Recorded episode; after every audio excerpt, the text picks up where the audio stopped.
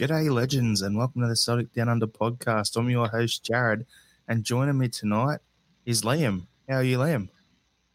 Aye, not bad, Jared. Not bad. Uh, um, I've, uh, I seem to have survived what looks like the ongoing civil war between Belfast and Ivory Coast, according to Facebook, anyway. Yeah, yeah I know.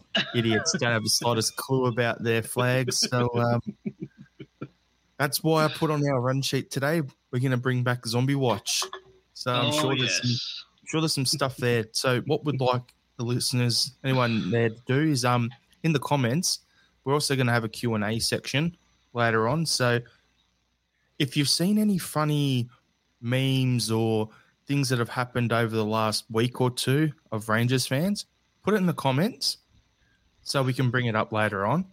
And also, if you've got any questions for for myself or Liam, football related, you know, um, Australian Celtic fans, Japanese based Celtic fans, you want to discuss about either of the tours, which we'll talk about later on, put in the comments as well, and we'll get to them, have a bit of a chat. So, because you know it's been a bit of a slow week, so what we'll do is we'll start off with the usual shout. If you haven't already done so, please subscribe to the Celtic Down Under podcast. We'd really appreciate that. You can find us on Facebook, on Twitter, on YouTube, on Instagram. We've got our website, but that's going to be undergoing some changes soon. So, um, yeah, follow us on all the socials and uh, get around the Celtic Down Under boys. So, Liam, I'm going to jump straight into the first topic that I already touched on. Celtic Okay. to tour Japan in 2023. Hmm. First of all, what are your thoughts on that? And second of all, what's the media coverage, if there has been any, over there?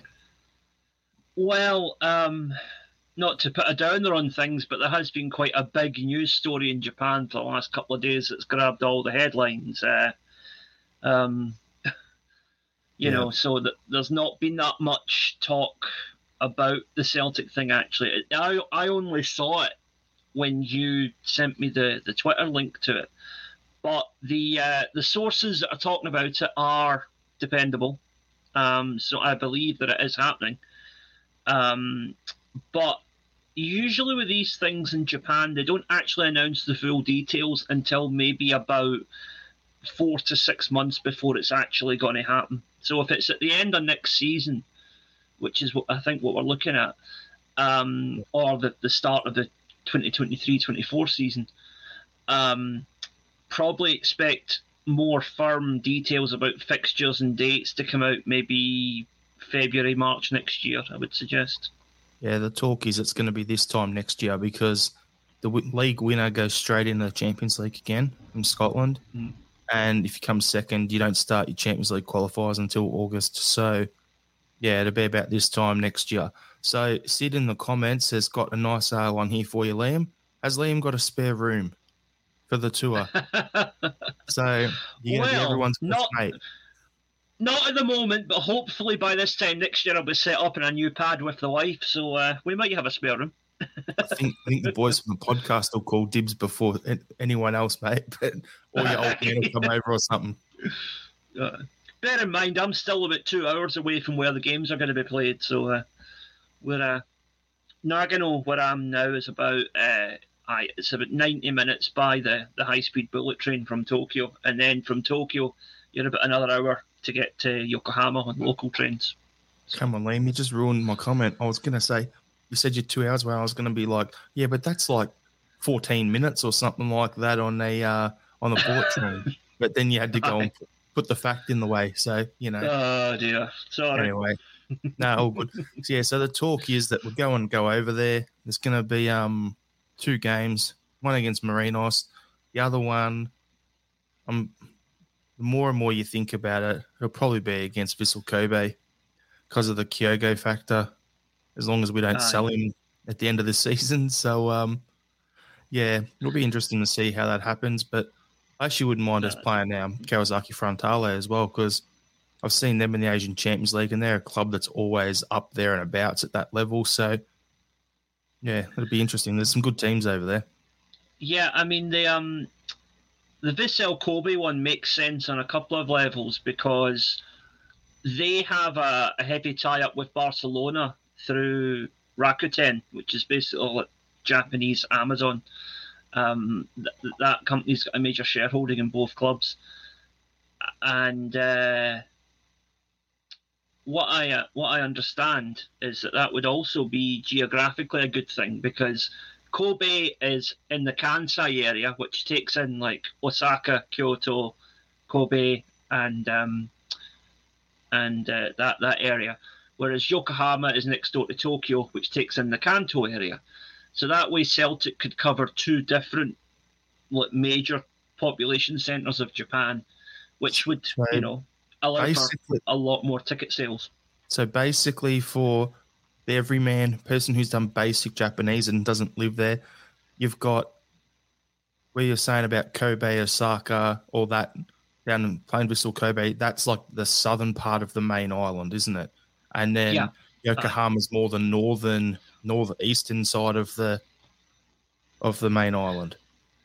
Aye, it's it's more a kind of a east and west thing rather than north and south. Because if you look at them on a map, they're both pretty central, but they're a good couple of hundred miles apart. So yeah, um, that'll be interesting. You know, I mean, yeah, that, that that's. I just think that if they were, if Celtic were looking to maximise their revenue, having one game in the sort of Osaka, Kobe, Kyoto area, and one game in the Yokohama, Tokyo area makes a lot of sense yeah, I'd I'd be keen to get over there. It's um, I've always said to the missus I want to go to Japan, but you know now there's a reason other than just to be the tourist. But uh, I mm. highly doubt, highly doubt it's going to happen because you know I'd rather get over to Scotland first. But um, how's the border situation at the moment? I hear they're not letting foreigners in at the moment.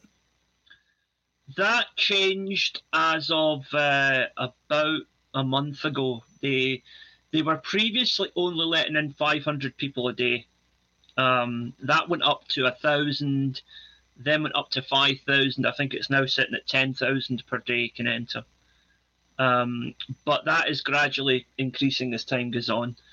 Um, I mean, there's a new there's a new wave of, of the virus outbreak in Japan just now, but the government have said there's not going to be any restrictions. So I think they're just getting on with it regardless. So um, by this time next year, things sh- I expect things will be back to normal by the time I'm going back to Scotland at Christmas. Um, so you know that will be six months on from then when these Celtic games are looking at happening. So yeah, I, I really expect it'll be back to normal by then, um, or pretty much back to normal. Um, what might happen is people who, for whatever reason, if you don't have two shots, you might have to do a PCR test before you fly out, but that's probably it. Um, you know, my, my, my missus is in that position for medical reasons. She can't get fully vaccinated, so she's going to have to do PCR tests before we go to Scotland. But, you know, it's just that is what it is. Um, Fair enough. Each, each person's got their own situation, and the end of the day, it's no no one's business really what everyone's vaccine status is and medical all that sort of exactly. stuff. So for me, Aye. so for me, it's if the rules are these are what the rules are, then you know you got to play by them or work around them within whatever the, the regulations are by Japanese government at the end of the day. So, Aye, what, what what what I would say is just that Japan usually is very kind of they're very reasonable about these kind of things. So um, it's not like, for example, America, where where you're going to have to be vaccinated. So don't, don't don't worry about that if you're not for whatever reason. Um, there will be a way for you to enter Japan and go to the Celtic games. You just might have to do a test or whatever, you know. That's good to hear. All right, so we'll jump on to the preseason games. So I'm just going to bring up the the first one we had. So Celtic seven, SC Wiener Viktoria nil. Goals were scored by Johnny Kenny in the 10th minute, Reo Hatate in the 13th, Mikey Johnston in the 17th, Johnny Kenny again in the 25th minute, Christopher Jullien in the 43rd minute, James Forrest in the 44th, Rocco Vata in the 70, 76th minute. So we'll go starting lineup was Harding goals, Urhoghide, Jullien, Lawal, and Bernabei. McCarthy, Ideguchi, Hatate in the midfield. Forrest, Kenny, Johnston up front. Then subs was halftime. Siegrist came on. I can't know how to say Dede or Dede, however you say. He came on the 60th for Jullien. Mm. Ando came on in the uh, 46th minute as well. Shaw come on at the 60th for McCarthy. Summers come on at half time. Barter come on at half time. A Yeti at half time. And Moffat in the 67th minute had to leave him to last for that the num- the minute number just because hmm. you know it is. So I'm not going to do the old deep dive into these both these preseason games because you know every player has a is at different stages. Those who came back early because they weren't playing internationals, they're going to be like a week ahead of the other guys. There's young guys coming up from the Colts who are getting their first, you know, preseason with the with the senior men's team. It's all different pathways. It's a it's different fitness levels, different programs, different pathways are happening from guys from the Colts up. For me, it's just exciting to see Celtic back playing. Uh, what are your thoughts, Liam, so far? And what, particularly anything that jumped out at Well, you from that game? The fun, the funny thing about that game, um, first of all, it was an education because I thought Wiener Victoria was a hooker who lived in Hamburg. But anyway, boom boom. Uh, no, um, I, uh, um, I, I, it's good to see this kind of uh, this kind of scenario because these are players who you know. The, the majority of them are not going to be first team regulars this season. Let's be honest, but getting a good look at them and seeing what they can do. Um, one thing that is that was immediate apparent to me. Now, granted, this was a very, I think, what second or third division team we were playing. It was quite a Second low level second division. Yes. Yeah. Mid-table Um, second division. Right. So it's the equivalent of playing a friendly against somebody like Falkirk or something in Scotland, right? Yeah. Um, but you know, you've still got to go out and score the goals, and for us to take seven off them with our second team essentially, um, you know, that were obviously Hatate and whatever are not second string players, but um, you know, a, a, severely weakened team. Let's put it that way, and we still scored seven goals it was really good to see, and it was good to see the heart and the motivation from a lot of these guys who know they're not first picks, but they still want to go out there and show Ange what they can do, and that is uh, that's a big difference, I think, on last preseason. Whereas you know, Ange was just in the door, and if I remember right, uh, Chris Ajer had already said, "I'm off." He didn't even take part in preseason and Yeah. there were three or four other players who it was quite obvious their hearts weren't in it. Um, but from what I saw, no passengers in the team now. You know, even guys who are nowhere near the first team are giving it all when they go out on the park, and that is really good to see. Yeah, you touched on everyone's showing what they can do, and it's a good opportunity for them. And a couple of guys there that I wanted to point out from that game, only three players played the full 90. And Hmm. they're guys that, all right, Urhoghide we signed this time last year, didn't really get a chance, went out on loan. So it's good for him to come back and play the full 90 and see what he can do. Jullien played because the other guys are off at different stages of it and everything. So it's good to get him fit so we can sell him anyway. But whatever. But Bosun Lawal, big raps on him coming out of the uh, B team, and he he looked decent. He looks first team ready physically. But then you've got um, Ideguchi. Like he come in, barely did anything. Of the four Japanese guys, he's the only one that we have a question mark on going into this season because we Mm. barely saw him last year because of that injury he copped. Yeah. So I think having guys like those guys that I, was, I touched on just then getting a bit of a run, and then also Mikey Johnston playing 67 minutes. I'm throwing him in there because I want to get people in the comments to let me know your thoughts on Mikey Johnston so far in the in preseason games, because I know there's a lot of people out there that don't like him, but there's also a lot of people who think he doesn't get enough opportunity. So I want to get the feel of people in the comments. Let us know what your thoughts are on Mikey Johnston in preseason as well. But yeah, for me, it's preseason. You don't get too worried about it. The main thing is as long as you get through the game, everyone ticks the legs over. we play some football and we don't pick up injuries. That's the main thing. Yeah, exactly, exactly. Um, just to touch on the Mikey Johnson thing, um, I think he played well um, in what I saw of him, but the problem Johnston has is the same problem as he had last season. I don't think he's a bad player. I just think every other option we have for his position is better than him at the moment. We've got five five better options. Let's be honest here. Like, yeah, as wingers, you've got on the left wing, you've got Maeda and you've got Jota ahead of him. Mm. Then, if you were to play Maeda at striker, like you could play him there, you could play Jota out right. But then, why would you do that? Because you can do that if you want. But then you've also got Abada there, so it mm. comes down to who's the fourth string winger, who's the fifth string winger, James Forrest or Mikey Johnston, because that's that's where you are in the in the squad. Uh, and then there's still oh, and bear, bear in mind if we've got Giakoumakis fit and we're playing him, Kyogo is probably going to have to play on one of the wings to accommodate him as well. So potentially, yeah, you know, yeah. or he could play in, the, or Kyogo could play in the ten behind him. Aye, that's a possibility. Yeah.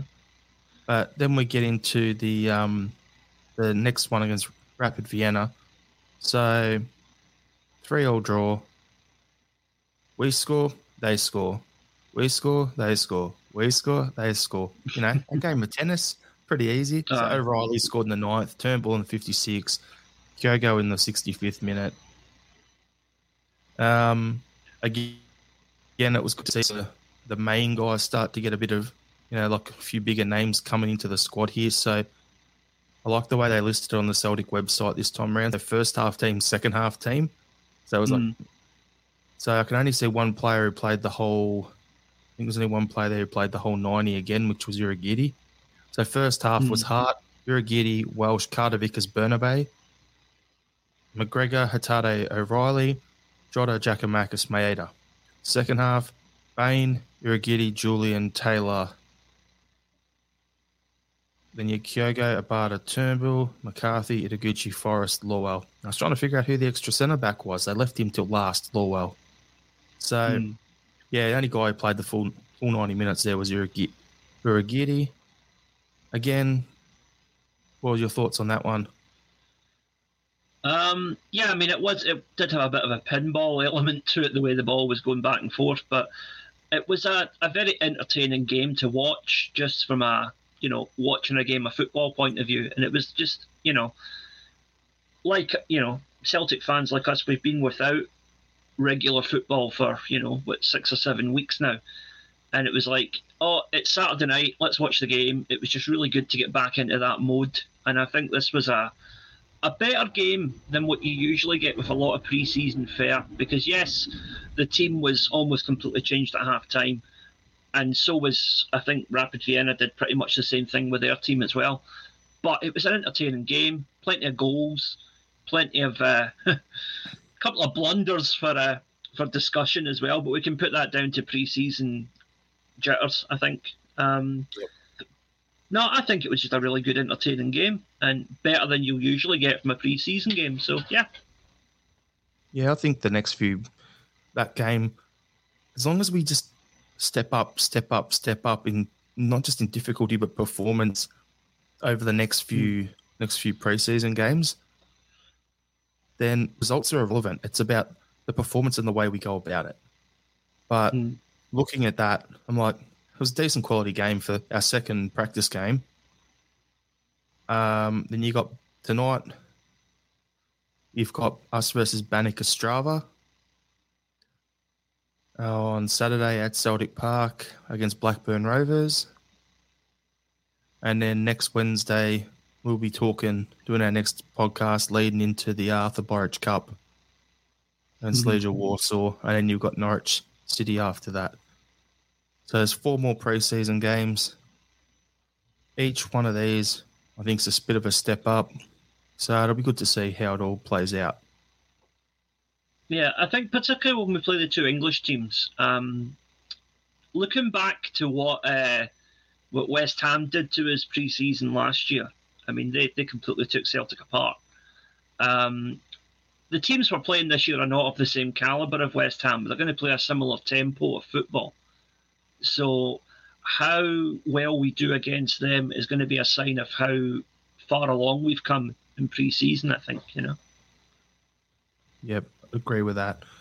And as you said, like West Ham was at a whole nother level compared to everyone we're playing this year. But you know, I'm not too worried. Norwich City, where are they? They're in the Premier League last year and got relegated, didn't they? Mm. So they're coming. Um, so they're coming down from the EPL level. Blackburn don't don't know what they've been up to too much recently, but you know they're still a a big yeah. big club in England. I think yeah, they're championship at the moment. I could be wrong. I, I think they're championship. I think that's where they are, but I'm just thinking in terms of club. Like they're a big club. They've won the EPL twice, so mm. I know it was way back in the day, but still they're um, they're a decent club. Legia Warsaw. That that should be uh, interesting because of the club history plus the old um you know the Artur Boruc factor in that game. It'll be interesting to see if it's a friendly or not. I have my doubts. And then well, we got yeah. Banik Ostrava tonight, and that's they got like a fifteen thousand seat stadium, and um, apparently it's going to be a bit of a sellout, pretty fiery because we're the big European team coming to play them at their stadium over in the Czech Republic as their celebration of their club's 100th year. So mm. we're their big preseason friendly. This is like their fifth preseason friendly or sixth preseason friendly, and we're only in game game three.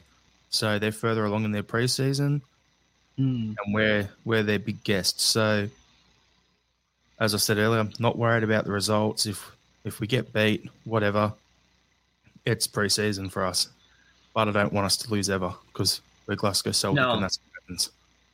No, but by the same token, I would say say to the uh, the viewers and the listeners, don't get too upset if we do lose this game because, for the reasons you've just outlined, our opponents are going to be much more fired up and probably better prepared than we are.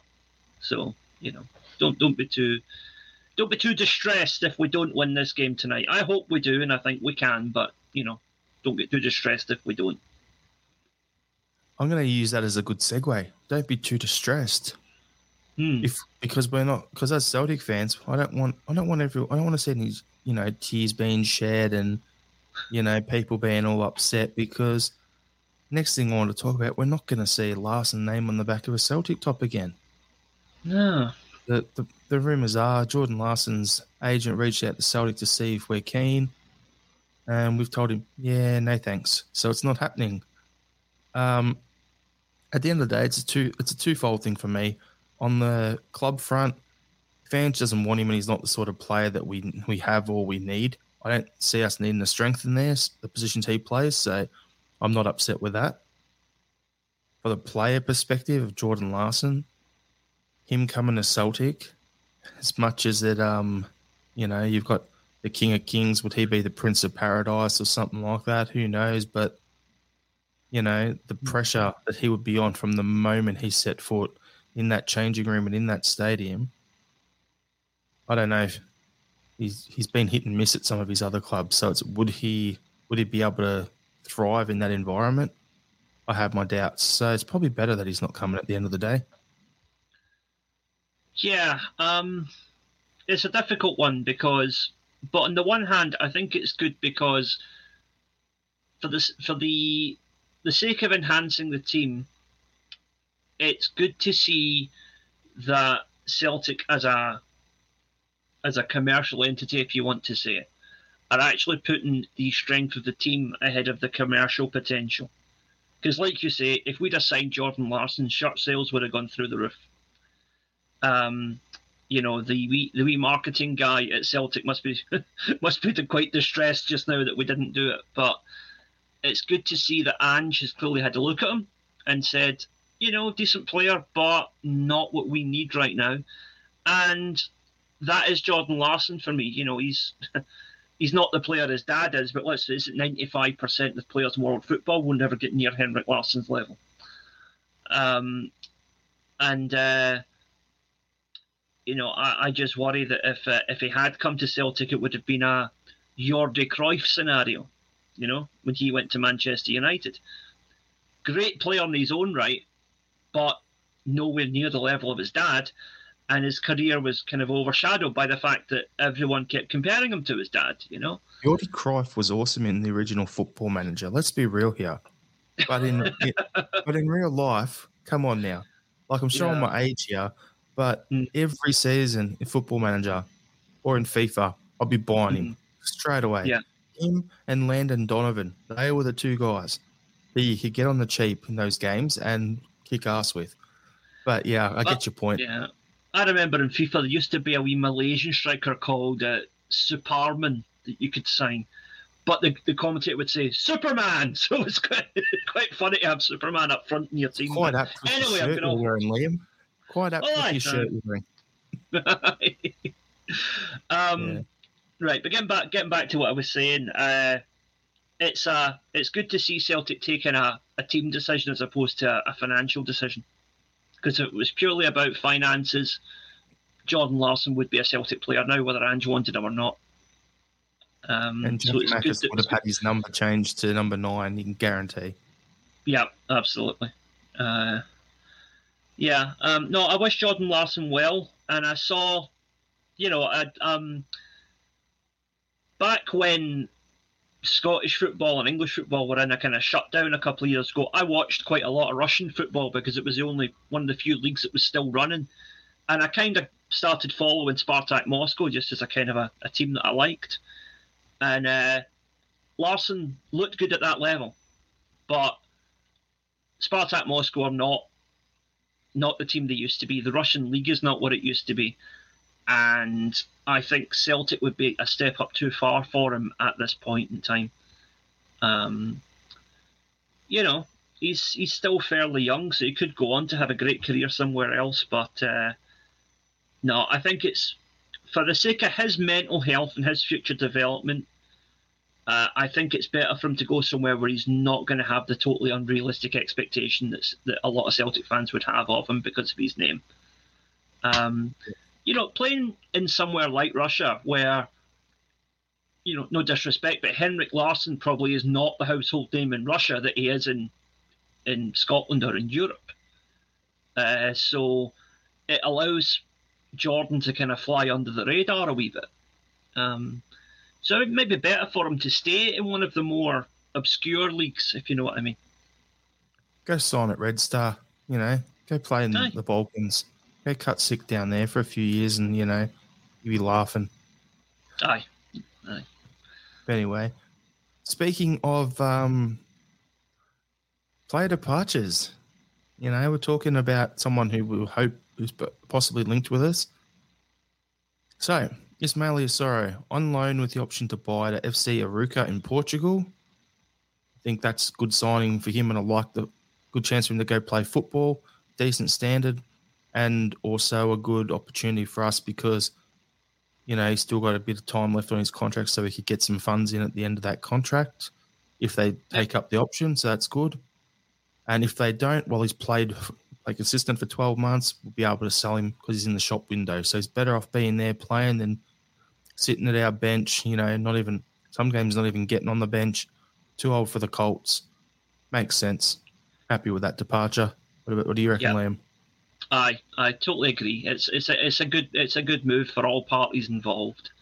Um, this Portuguese team get a guy with uh, Europa League experience.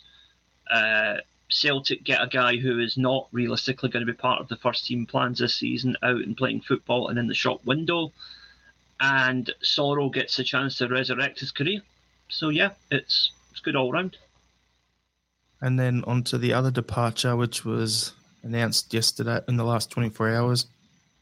The ultimate shagger, Bolly Bolingoli, departing the club on a permanent deal to KV Mechelen in Belgium.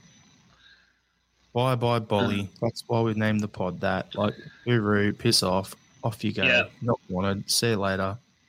Big thank you to whoever the anonymous Belgian bird is that seduced him. Thank you.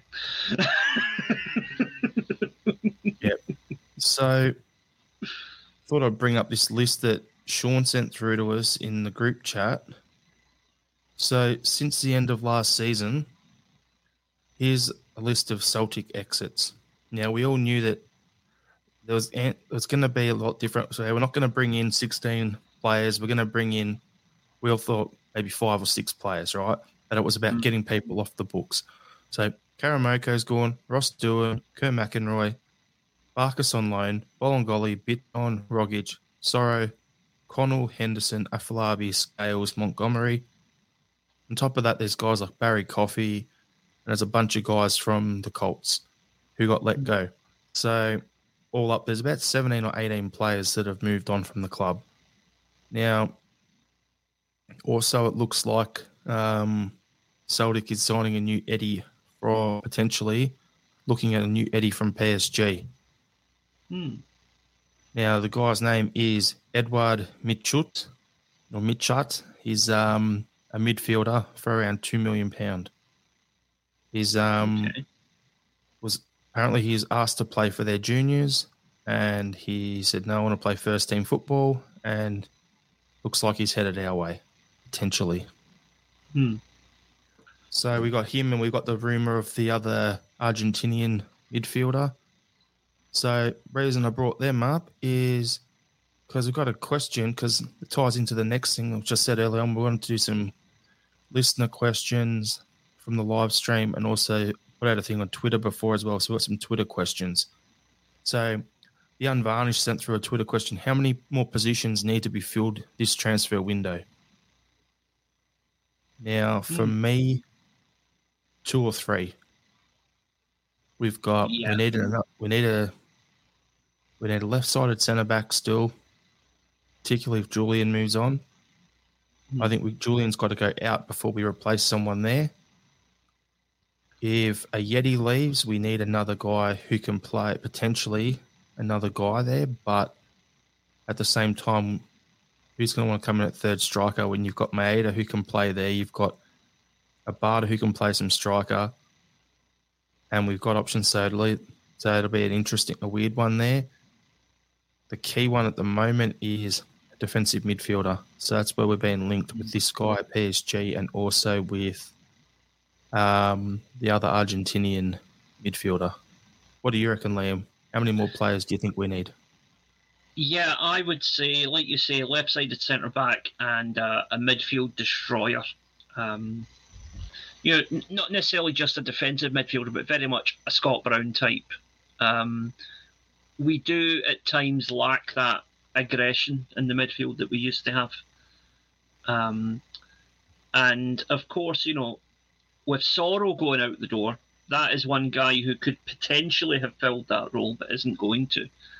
Um, one that I think might be interesting to watch in that role is potentially Ideguchi. Um, he, you know, he's not the biggest guy, obviously, physically, but he can put a tackle in. And uh, if he was deployed as the kind of midfield enforcer for a gate for a you know a run of three or four games, I'd be interested to see what he could do. But as it stands right now, I agree with you that that's two positions we definitely need to reinforce. And if Ajeti goes out, rather than sign another striker because we've got too many of those already, I think we should look for a kind of a a Rogic type, someone who's like an attacking midfielder but can also step up and play off the striker if need be. Now that's a very tricky position to recruit for, but that would be a to me that's a luxury rather than a necessity. The left-sided centre back and the midfield destroyer are necessities. The new option for attack in midfield would be a luxury, in my opinion. Yep, I agree with you. Next question we've got here. Okay. You won't be able to answer this, Liam, but I will. Peter Lacey has said, Where can you buy Buckfast in Sydney? Simple answer.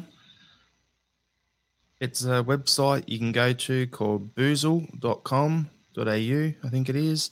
And you type in, you go where you are, you type in where you are, what drink you're after, and it brings up a massive list of all the different botlos and pubs and stuff that'll have that. So that's how you can find Buckfast in Sydney. Where you'd actually get it depends where you're staying, mate. Uh, for those in Japan, um, Amazon does international shipping on it, but it's about 45 quid a bottle, so it's a question of how badly do you need it. Okay, serious question from Shane Beaton. Hmm. If we play with a single 10, who gets the nod? Turnbull or O'Riley? O'Riley. O'Riley for me. Um, shown more than Turnbull has in what we've seen of him in recent months. Plus, O'Riley now has the motivation of potentially playing for a World Cup spot with Denmark. So I think we're going to see him step up even more next season. Uh, yeah, I like I like Turnbull, but if it's a straight if it's a straight choice between the two, O'Riley's a better player, no question. I'll throw another one at you. I said on a, a couple of weeks before the end of the season that I couldn't see both Turnbull and Rogic being at the club by the start of the season. Rogic has moved on. Hmm. I can't. Like Turnbull played really well first half of the season last year. Then he got hurt, right? Hmm. So I understand it, Turnbull, but his problem is he's got to speed his game up, and Ange wants to go even faster. You look at guys we're signing, like Bernabei. He's just got a motor about him. So I'm looking at it going, if you've got him ducking up the wing, putting crosses in, is Turnbull going to be that guy that he cuts the ball back to at the top of the box around the penalty spot to, to bang it in? He could do that role. But I Hmm. actually think it'll be O'Riley because he brings more more movement and a bit more Yeah. speed. So I think it'll be O'Riley. However, early on in the pod, I mentioned um, Kyogo possibly playing in the 10. So if you were to have Giakoumakis as a striker with Kyogo playing behind him in the 10, and you've got the coach there to make it happen because at Leeds and in the Australian national team, you had the big striker, Mark Viduka, and the guy in the 10 playing off him behind him in Harry Kewell. Hmm. Who better to learn that role from? Yeah. I could see Kyogo playing in that role as well. Well, actually, uh, just to add further intrigue, um, Maeda played that role on a number of times. I saw him play for Matsumoto Yamaga. Was a secondary Um, striker. Yeah, yeah. He, depending on who they were playing against, he would either play as a secondary striker or he would play as the the sort of uh, lone striker, um, and he would just be like wandering all across the front of the pitch and just chasing down every ball that he could. And that was where you saw his engine. But I think in Yamaga's case, certainly he was much more effective when he had a, a big striker to play off of. So that's one to think about as well, you know.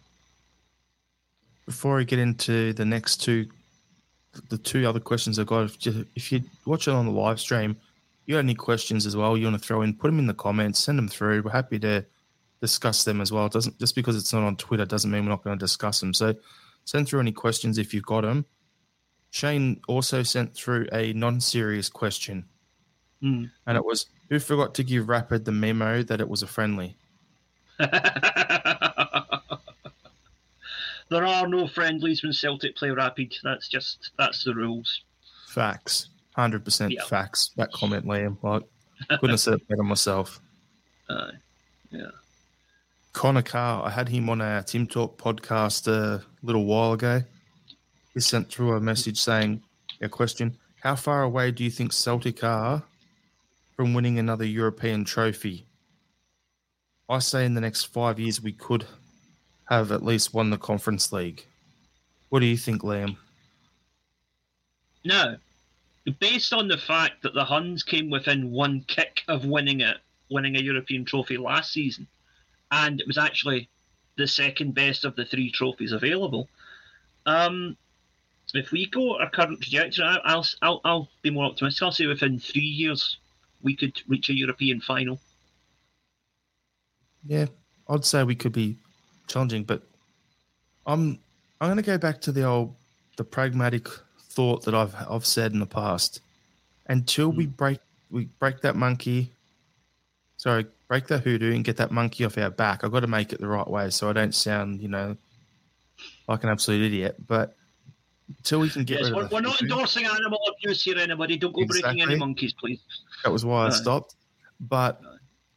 if we can, until that is done and we win that knockout phase after Christmas, then I'm not going to count my chickens before they hatch.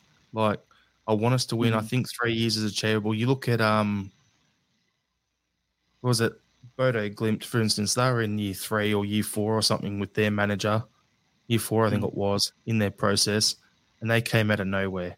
You look at Yeah. Rangers last season, they were in like year four. You put the Gerrard years in plus that, and that was year four of building a project. We tend to get two years in, sell our best player, get two year, another two years, sell our best players, sort of thing. So we can keep this squad together. And if one player moves on and then you replace them with similar or better quality and you're slowly upgrading while you've got the squad depth and everything, then fine. I reckon we Hmm. could give Europa League a fair crack. Potentially win that Yeah. or the Conference League within the next three to five years.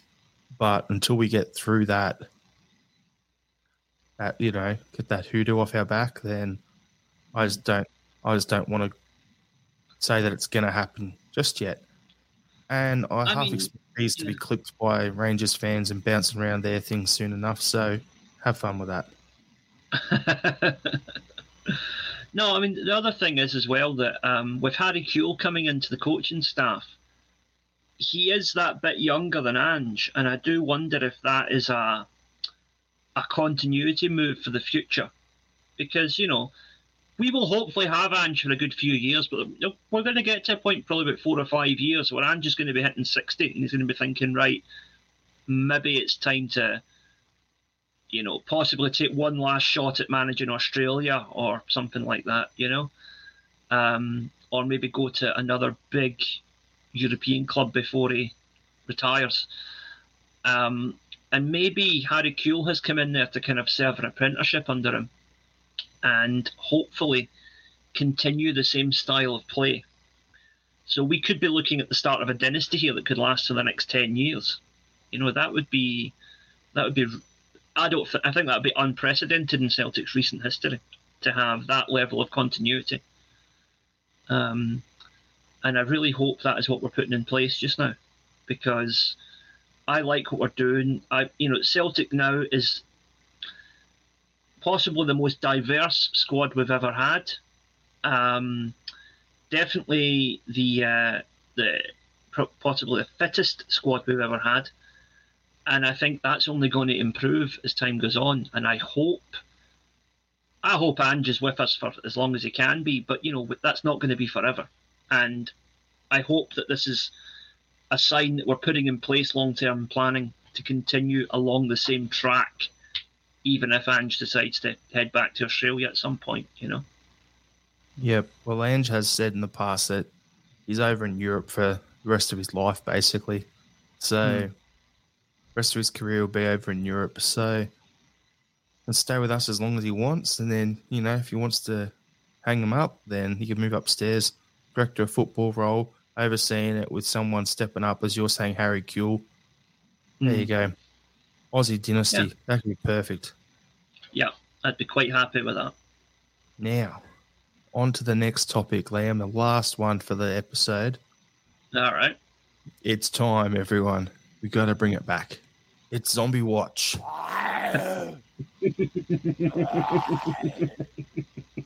now, had to, Oh, has to be done because of the stupidity going on this time of the year.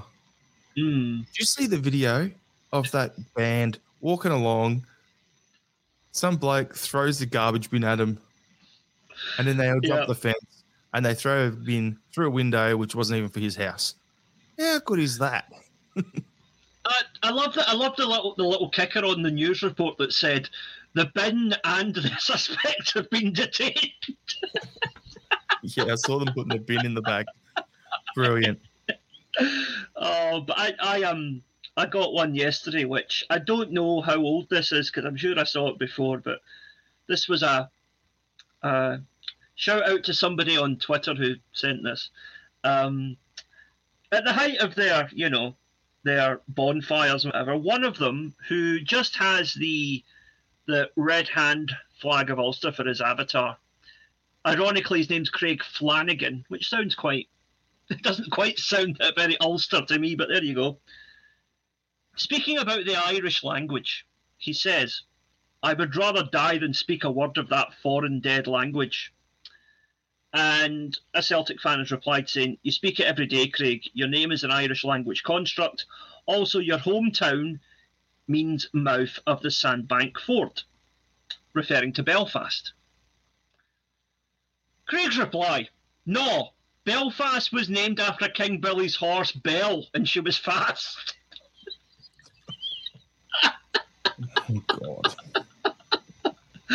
I mean, it's it gets to a point where the stupidity is such that you really can't put a price on it. Um, Yeah. Got I've got some that aren't actually about the the marches and stuff. I've got a couple Right.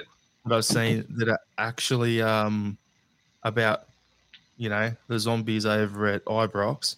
mm, So Dan Mc- McCroskey Mm. has put up two players that have turned down Celtic to Rangers to join Rangers instead is to be expected. Welcome Tom and Rabbi. Okay. yeah, Um never even heard of I've heard of Tom. I have no idea who Rabbi is, right? no, So that's part one. The second one, this is where I look, find out more about this rabbi. Rangers' new boy, Rabbi Madon- Matondo, was clocked sprinting faster than Usain Bolt. What's that got to do with the price of fish in China? Like, seriously. Well, do you know who on, on record who Celtic's fastest ever player was? Chadu No. Ree. Doesn't surprise me. Yeah. So you know, no harm to Chad Chadu Ree, but not exactly a Celtic legend. So uh, no, um, we can all run fast. It's how fast you run when you've got a ball at your feet is what actually matters. You know. And what you do with the ball, because you can be fast, but you can't, sometimes you can't do anything. Look at Bolingoli, he's just left. He is quick. Uh, But when he get on the ball, what would he do? Dribble into trouble. So who cares? Uh, I just saw those and thought those are just as stupid. Like yeah. anyone out there, you see anything on Twitter that you think you want brought up for Zombie Watch, get on there, share it, send me a DM to at Celtic Down. So more of that we have, we can take the piss out of them. It's a good Mhm. thing. Want want to want to be doing this as a regular segment because who doesn't mind having a laugh and taking the piss out of that mob? On on a slight tangent, um, shout out to whoever it is, and you know who you are, the person who updated Jota's Wikipedia page just after he signed for Celtic officially. Um, so I'll just read you the paragraph here. Uh, João Pedro Neves Filipe, uh, born March 29, 1999, is known as Jota, a Portuguese professional footballer. He plays as a winger for Celtic. All good so far. This is where it gets interesting. He is famous for having single handedly stolen all of Seville's water supply during the 2022 Europa League final, causing Rangers fans to drink from toilet bowls. Brilliant, absolutely brilliant. Yeah. Uh, So, um, yeah. Yeah. I think we've Uh, given them enough airtime, but yeah, if you got any, you spot anything that's ridiculously stupid, please forward it on as a DM to to us at Celtic Down Yeah. on Twitter. Want to want to want to laugh at them as much as possible, because who knows how long we've got them left for. any anyway, we'll um Aye. we'll wrap the That- that's, podcast that's, up. that's enough talk about the BD rattlers for one day. Yeah, exactly. so, before we do our final thoughts to wrap the podcast up, just everyone, thanks for tuning in. If you haven't already done so, please subscribe to the Celtic Down Under podcast. said this early on, but please, we're trying to grow our subscriber count both for the podcast through your podcast app and on our YouTube channel. So, if you're on YouTube, get subscribed, hit hit the like button, you know, hit notification bell as well. Helps with the algorithms and all that, and gets us out there to more Celtic fans. So, trying to grow this channel as we go. On Instagram and and Twitter, you can find us at Celtic Down. Facebook, there's a Facebook page and a Facebook group. Join the group, like the page, you know all the stuff. Website is going to be offline shortly and will be relaunched in a month or two's time. So we'll let you know when that's up and about. Um, yeah, final thought for me for the podcast is I just want to give a shout out to a few people had some milestone birthdays over the last week.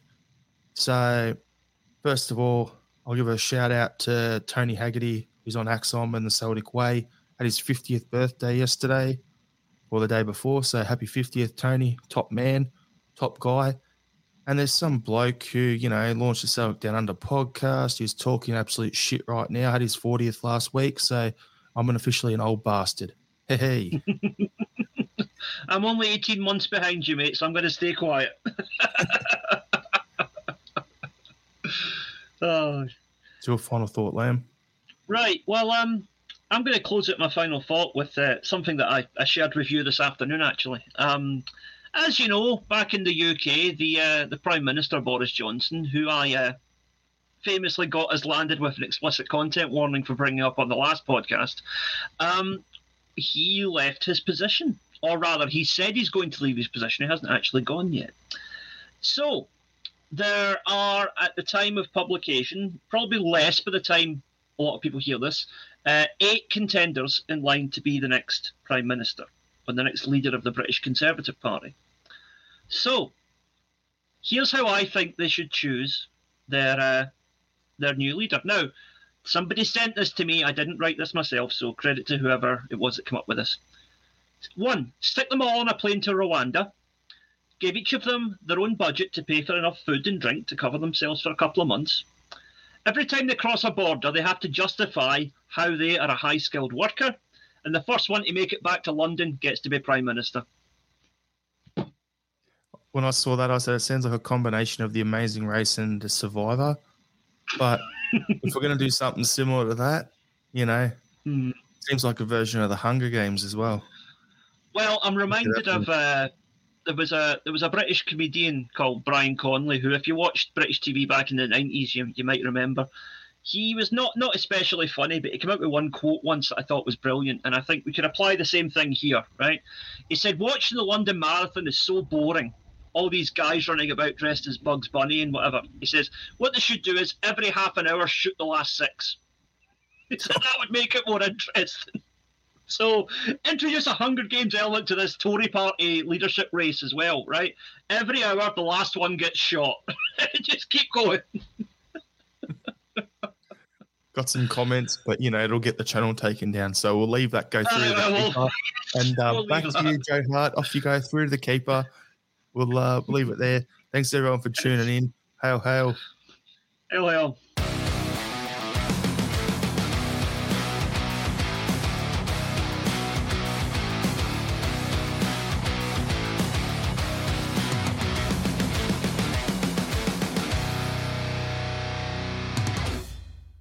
好好好好好。